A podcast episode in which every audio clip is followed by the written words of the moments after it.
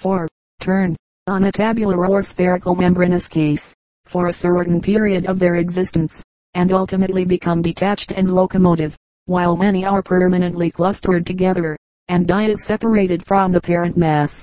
They have no organs of progressive motion, similar to those of beasts, birds, or fishes, and though many species are destitute of eyes, yet possess an accurate perception of the presence of other bodies, and pursue and capture their prey with an erring purpose. Mantel's thoughts on animalcules. The canary, this bird, which is now kept and reared throughout the whole of Europe, and even in Russia and Siberia, on account of its pretty form, docility, and sweet song, is a native of the Canary Isles, on the banks of small streams, in the pleasant valleys of those lovely islands. It builds its nest in the branches of the orange trees, of which it is so fond, that even in this country the bird has been known to find its way into the greenhouse, and select the fork of one of the branches of an orange tree on which to build its nest, seeming to be pleased with the sweet perfume of the blossoms. The bird has been known in Europe since the beginning of the sixteenth century, when a ship, having a large number of canaries on board destined for Leghorn, was wrecked on the coast of Italy. The birds, having regained their liberty, flew to the nearest land, which happened to be the island of Elba, where they found so mild a climate that they built their nests there and became very numerous. But the desire to possess such beautiful songsters led to their being hunted after, until the whole wild race was quite destroyed. In Italy, therefore, we find the first tame canaries, and here they are still reared in great numbers. Their natural color is gray, which merges into green beneath, almost resembling the colors of the linnet, but by means of domestication, climate, and being bred with other birds, canaries may now be met with of a great variety of colors, but perhaps there is none more beautiful than the golden yellow, with blackish gray head and tail. The hen canary lays her eggs four or five times a year, and thus a great number of young are produced, as they are naturally inhabitants of warm climates, and made still more delicate by constant residence in rooms.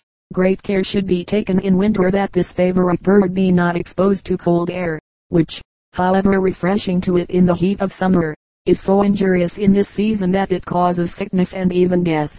To keep canaries in a healthy and happy state, it is desirable that the cage should be frequently hung in brilliant daylight, and, if possible, placed in the warm sunshine, which, especially when bathing, is very agreeable to them. The more simple and true to nature the food island, the better does it agree with them, and a little summer rapeseed mixed with their usual allowance of the seed to which they have given their name, will be found to be the best kind of diet. As a treat, a little crushed hemp seed or summer cabbage seed may be mixed with the canary seed. The beautiful grass from which the latter is obtained is a pretty ornament for the garden. It now grows very abundantly in count. The song of the canary is not in this country at all like that of the bird in a state of nature, for it is a kind of compound of notes learned from other birds. It may be taught to imitate the notes of the nightingale, by being placed while young with that bird. Care must be taken that the male parent of the young canary be removed from the nest before the young ones are hatched, or it will be sure to acquire the note of its parent. The male birds of all the feathered creation are the only ones who sing. The females merely utter a sweet chirp or chirrup, so that from the hen canary the bird will run no risk of learning its natural note. Industry and application, diligence, industry, and proper improvement of time are material duties of the young. To no purpose are they endowed with the best abilities, if they want activity for exerting them, and availing, in this case, will be every direction that can be given them, either for their temporal or spiritual welfare. In youth the habits of industry are most easily acquired. In youth the incentives to it are strong, from ambition and from duty, from emulation and hope, from all the prospects which the beginning of life affords. If, dead to these calls, you already languish in slothful inaction, what will be able to quicken the more sluggish current of advancing years? Industry is not only the instrument of improvement, but the foundation of pleasure. Nothing is so opposite to the true enjoyment of life as the relaxed and feeble state of an indolent mind. He who is a stranger to industry, may possess, but he cannot enjoy, for it is labor only which gives the relish to pleasure. It is the appointed vehicle of every good man. It is the indispensable condition of our possessing a sound mind in a sound body. Sloth is so inconsistent with both, that it is hard to determine whether it be a greater foe to virtue or to health and happiness. inactive as it is in itself. Its effects are fatally powerful, though it appear a slowly flowing stream, yet it undermines all that is stable and flourishing. It not only saps the foundation of every virtue, but pours upon you a deluge of crimes and evils. It is like water which first putrefies by stagnation, and then sends up noxious vapors and fills the atmosphere with death. Fly, therefore, from idleness, as the certain parent both of guilt and of ruin, and under idleness I include, not mere inaction only, but all that circle of trifling occupations in which too many saunter away their youth, perpetually engaged in frivolous society or public amusements, in the labors of dress or the ostentation of their persons. Is this the foundation which you lay for future usefulness and esteem? By such accomplishments do you hope to recommend yourselves to the thinking part of the world, and to answer the expectations of your friends and your country? Amusements youth requires, it were vain, it were cruel, to prohibit them, but, though allowable as the relaxation, they are most culpable as the business of the young, for they then become the gulf of time and the poison of the mind, they weaken the manly powers, they sink the native vigor of youth into contemptible effeminacy. Blair. The River Jordan. The River Jordan rises in the mountains of Lebanon, and falls into the little Lake Meron, on the banks of which Joshua describes the hostile kings as pitching to fight against Israel. After passing through this lake, it runs down a rocky valley with great noise and rapidity to the Lake of Tiberias. In this part of its course the stream is almost hidden by shady trees, which grow on each side. As the river approaches the Lake of Tiberias it widens, and passes through it with a current that may be clearly seen during a great part of its course. It then reaches a valley, which is the lowest ground in the whole of Syria, many hundred feet below the level of the Mediterranean Sea. It is so well sheltered by the high land on both sides, that the heat thus produced and the moisture of the river make the spot very rich and fertile. This lovely plain is five or six miles across in parts, but widens as it nears the Dead Sea, whose waters cover the cities of Sodom and Gomorrah, destroyed for the wickedness of their inhabitants. On Jordan's banks, on Jordan's banks the Arab camels stray, on Zion's hill the false one's votaries pray, the Baal adorer bows on Sinai's steep, yet there even there, O God, thy thunder sleep, there, where thy finger scorched the tablet stone, there, where thy shadow to thy people shone, thy glory shrouded in its garb of fire, thyself none living see and not expire. Oh! In the lightning let thy glance appear, sweep from his shivered hand the oppressor's spear. How long by tyrants shall thy land be trod? How long thy temple worshipless? O God! Byron. Fortitude. Without some degree of fortitude there can be no happiness, because, amidst the thousand uncertainties of life, there can be no enjoyment of tranquility. The man of feeble and timorous spirit lives under perpetual alarms.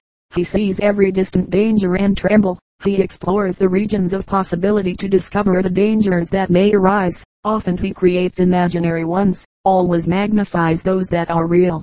Hence, like a person haunted by specters, he loses the free enjoyment even of a safe and prosperous state, and on the first shock of adversity he desponds.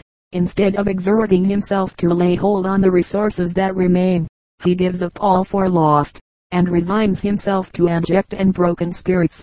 On the other hand, firmness of mind is the parent of tranquility.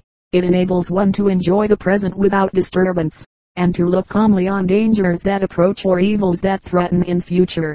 Look into the heart of this man, and you will find composure, cheerfulness, and magnanimity. Look into the heart of the other, and you will see nothing but confusion, anxiety, and trepidation. The one is a castle built on a rock, which defies the attacks of surrounding waters. The other is a hut placed on the shore, which every wind shakes and every wave overflows. Blair. The ivy in the dungeon. The ivy in a dungeon grew and fed by rain, and cheered by dew. Its pallid leaflets only drank cave moistures foul, and odors dank.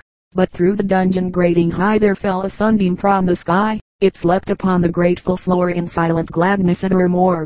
The ivy felt a tremor shoot through all its fibers to the root. It felt the light. It saw the ray. It strove to issue into day. It grew, it crept, it pushed, it clomb. Long had the darkness been its home, but well it knew, though veiled in night, the goodness and the joy of light. Its clinging roots grew deep and strong, its stem expanded firm and long, and in the currents of the air its tender branches flourished fair. It reached the beam, it thrilled, it curled, It blessed the warmth that cheers the world. It rose towards the dungeon bars. It looked upon the sun and stars. It felt the life of bursting spring. It heard the happy skylark sing. It caught the breath of morns and eves, and wooed the swallow to its leaves. By rains, and dews, and sunshine federal, over the outer wall it spread, and in the daybeam waving free, it grew into a steadfast tree. Upon that solitary place its verdure threw adorning grace. The mating birds became its guests, and sang its praises from their nests. Wouldst know the moral of the rhyme? Behold the heavenly light, and climb. Look up, O tenant of the cell, where man, the prisoner, must dwell. To every dungeon comes a ray of God's interminable day. On every heart a sunbeam falls to cheer its lonely prison walls. The ray is truth. O soul, aspire to bask in its celestial fire, so shalt thou quit the glooms of clay. So shalt thou flourish into day.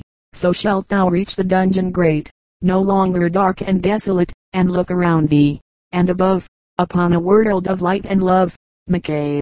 How curious is the structure of the nest of the goldfinch or chaffinch. The inside of it is lined with cotton and fine silken threads, and the outside cannot be sufficiently admired, though it is composed only of various species of fine moss. The color of these mosses, resembling that of the bark of the tree on which the nest is built, proves that the bird intended it should not be easily discovered. In some nests, hair, wool, and rushes are dexterously interwoven. In some, all the parts are firmly fastened by a thread, which the bird makes of hemp, wool, hair, or more commonly of spiders' webs. Other birds, as for instance the blackbird and the lapwing, after they have constructed their nest, plaster the inside with mortar, which cements and binds the whole together. They then stick upon it, while quite wet, some wool or moss, to give it the necessary degree of warmth. The nests of swallows are of a very different construction from those of other birds. They require neither wood, nor hay, nor cords. They make a kind of mortar, with which they form a neat, secure, and comfortable habitation for themselves and their family.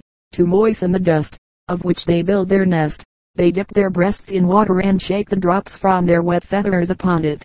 But the nests most worthy of admiration are those of certain Indian birds, which suspend them with great art from the branches of trees, to secure them from the depredations of various animals and insects. In general, every species of bird has a peculiar mode of building, but it may be remarked of all alike, that they always construct their nests in the way that is best adapted to their security, and to the preservation and welfare of their species. Such is the wonderful instinct of birds with respect to the structure of their nests. What skill and sagacity, what industry and patience do they display! And is it not apparent that all their labors tend towards certain ends? They construct their nests hollow and nearly round, that they may retain the heat so much the better. They line them with the most delicate substances, that the young may lie soft and warm. What is it that teaches the bird to place her nest in a situation sheltered from the rain, and secure against the attacks of other animals? How did she learn that she should lay eggs, that eggs would require a nest to prevent them from falling to the ground and to keep them warm? Whence does she know that the heat would not be maintained around the eggs if the nest were too large, and that, on the other hand, the young would not have sufficient room if it were smaller? By what rules does she determine the due proportions between the nest and the young which are not yet in existence? Who has taught her to calculate the time with such accuracy that she never commits a mistake in producing her eggs before the nest is ready to receive them? Admire in all these things the power, the wisdom, and the goodness of the Creator. Storm, the Bushmen, the Bosschesmans, or Bushmen, appear to be the remains of Hottentot hordes, who have been driven, by the gradual encroachments of the European colonists, to seek for refuge among the inaccessible rocks and sterile desert of the interior of Africa.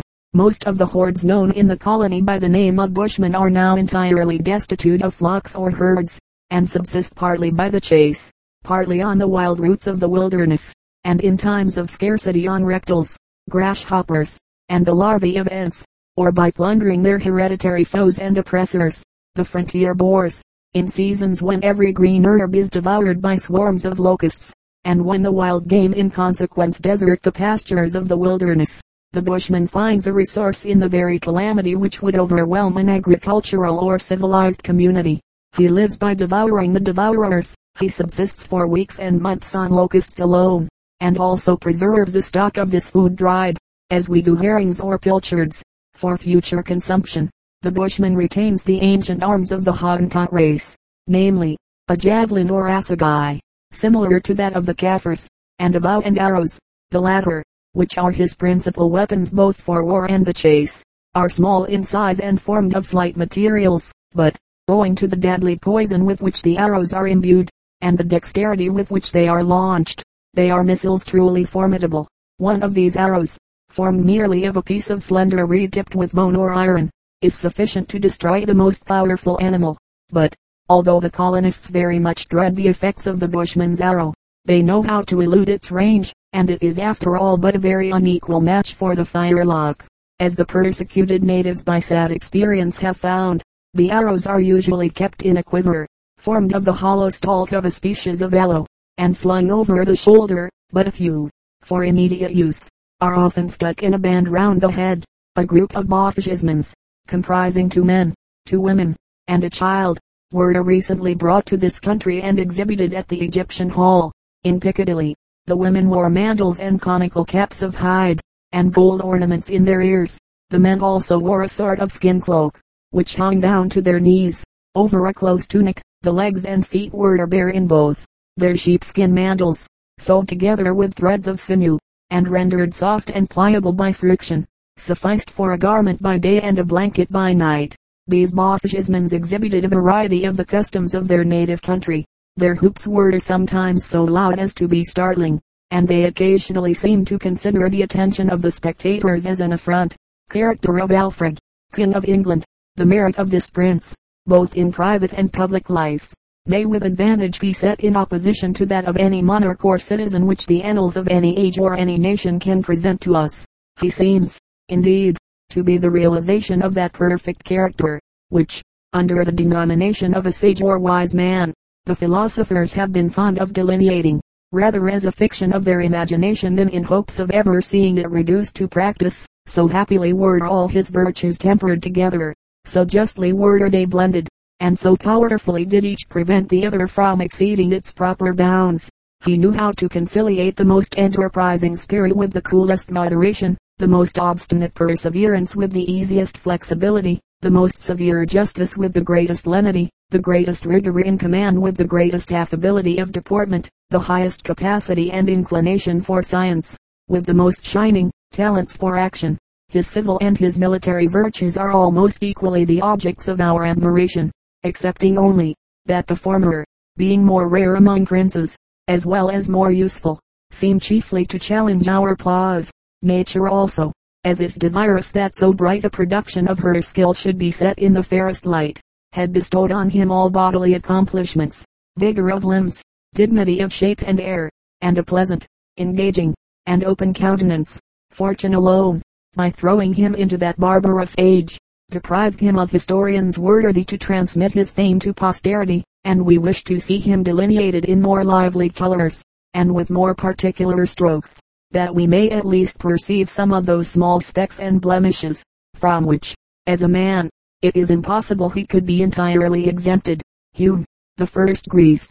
Oh, call my brother back to me. I cannot play alone. The summer comes with flower, and beware is my brother gone. The butterfly is glancing bright across the sunbeam's track. I care not now to chase its flight. Oh, call my brother back. The flowers run wild, the flowers we sowed around our garden tree. Our vine is drooping with its load. Oh, call him back to me. He would not hear my voice. Fair child, he may not come to thee. The face that once like springtime smiled, on earth no more Lucy, a rose's brief bright life of joy, such unto him was given. Go, thou must play alone, my boy, thy brother is in heaven. And has he left the birds and flowers? And must I call in vain? And through the long, long summer hours, will he not come again? And by the brook, and in the glade, are all our wanderings o'er? Oh, while my brother with me played, would I had loved him more. Missus Hemans, on cruelty to inferior animals man is that link of the chain of universal existence by which spiritual and corporeal beings are united. As the numbers and variety of the latter his inferiors are almost infinite, so probably are those of the former his superiors, and as we see that the lives and happiness of those below us are dependent on our wills, we may reasonably conclude that our lives and happiness are equally dependent on the wills of those above us, accountable, like ourselves, for the use of this power to the supreme creator and governor of all things. Should this analogy be well founded, how criminal will our account appear when laid before that just and impartial judge? How will man, that sanguinary tyrant, be able to excuse himself from the charge of those innumerable cruelties inflicted on his and offending subjects committed to his care, formed for his benefit, and placed under his authority by their common Father, whose mercy is over all his works, and who expects that his authority should be exercised, not only with tenderness and mercy, but in conformity to the laws of justice and gratitude? But to what horrid deviations from these benevolent intentions are we daily witnesses? No small part of mankind derive their chief amusements from the deaths and sufferings of inferior animals, a much greater. Consider them only as engines of wood or iron, useful in their several occupations. The carman drives his horse, and the carpenter his nail, by repeated blows, and so long as these produce the desired effect, and they both go, they neither reflect or care whether either of them have any sense of feeling. The butcher knocks down the stately ox, with no more compassion than the blacksmith hammers a horseshoe, and plunges his knife into the throat of the innocent lamb, with as little reluctance as the tailor sticks his needle into the collar of a coat. If there are some few who, formed in a softer mold, view with pity the sufferings of these defenseless creatures, there is scarce one who entertains the least idea that justice or gratitude can be due to their merits or their services. The social and friendly dog is hanged without remorse, if, by barking in defense of his master's person and property, he happens unknowingly to disturb his rest. The generous horse, who has carried his ungrateful master for many years with ease and safety, worn out with age and infirmities contracted in his service, is by him condemned to end his miserable days in a dust cart, where the more he exerts his little remains of spirit, the more he is whipped to save his stupid driver the trouble of whipping some other less obedient to the lash. Sometimes, having been taught the practice of many unnatural and useless feats in a riding house, he is at last turned out and consigned to the dominion of a hackney coachman, by whom he is every day corrected for performing those tricks, which he has learned under so long and severe a discipline. The sluggish bear, in contradiction to his nature, is taught to dance for the diversion of a malignant mob, by placing red-hot irons under his feet, and the majestic bull is tortured by every mode which malice can invent, for no offense but that he is gentle and unwilling to assail his diabolical tormentors. These, with innumerable other acts of cruelty, injustice, and ingratitude, are every day committed, not only with impunity, but without censure and even without observation, but we may be assured that they cannot finally pass away unnoticed and unretaliated. The laws of self-defense undoubtedly justify us in destroying those animals who would destroy us, who injure our properties, or annoy our persons, but not even these, whenever their situation incapacitates them from hurting us. I know of no right which we have to shoot a bear on an inaccessible island of ice, or an eagle on the mountain's top, whose lives cannot injure us, nor deaths procure us any benefit. We are unable to give life, and therefore ought not wantonly to take it away from the meanest insect, without sufficient reason. They all receive it from the same benevolent hand as ourselves, and have therefore an equal right to enjoy it. God has been pleased to create numberless animals intended for our sustenance, and that they are so intended, the agreeable flavor of their flesh to our palates, and the wholesome nutriment which it administers to our stomachs, are sufficient proofs. These, as they are formed for our use, propagated by our culture, and fed by our care, we have certainly a right to deprive of life, because it is given and preserved to them on that condition. But this should always be performed with all the tenderness and compassion which so disagreeable an office will permit, and no circumstances ought to be omitted, which can render their executions as quick and easy as possible, for this Providence has wisely and benevolently provided, by forming them in such a manner that their flesh becomes rancid and impolitable by a painful and lingering death, and has thus compelled us to be merciful without compassion, and cautious of their sufferings, for the sake of ourselves. But, if there are any whose tastes are so vitiated, and whose hearts are so hardened,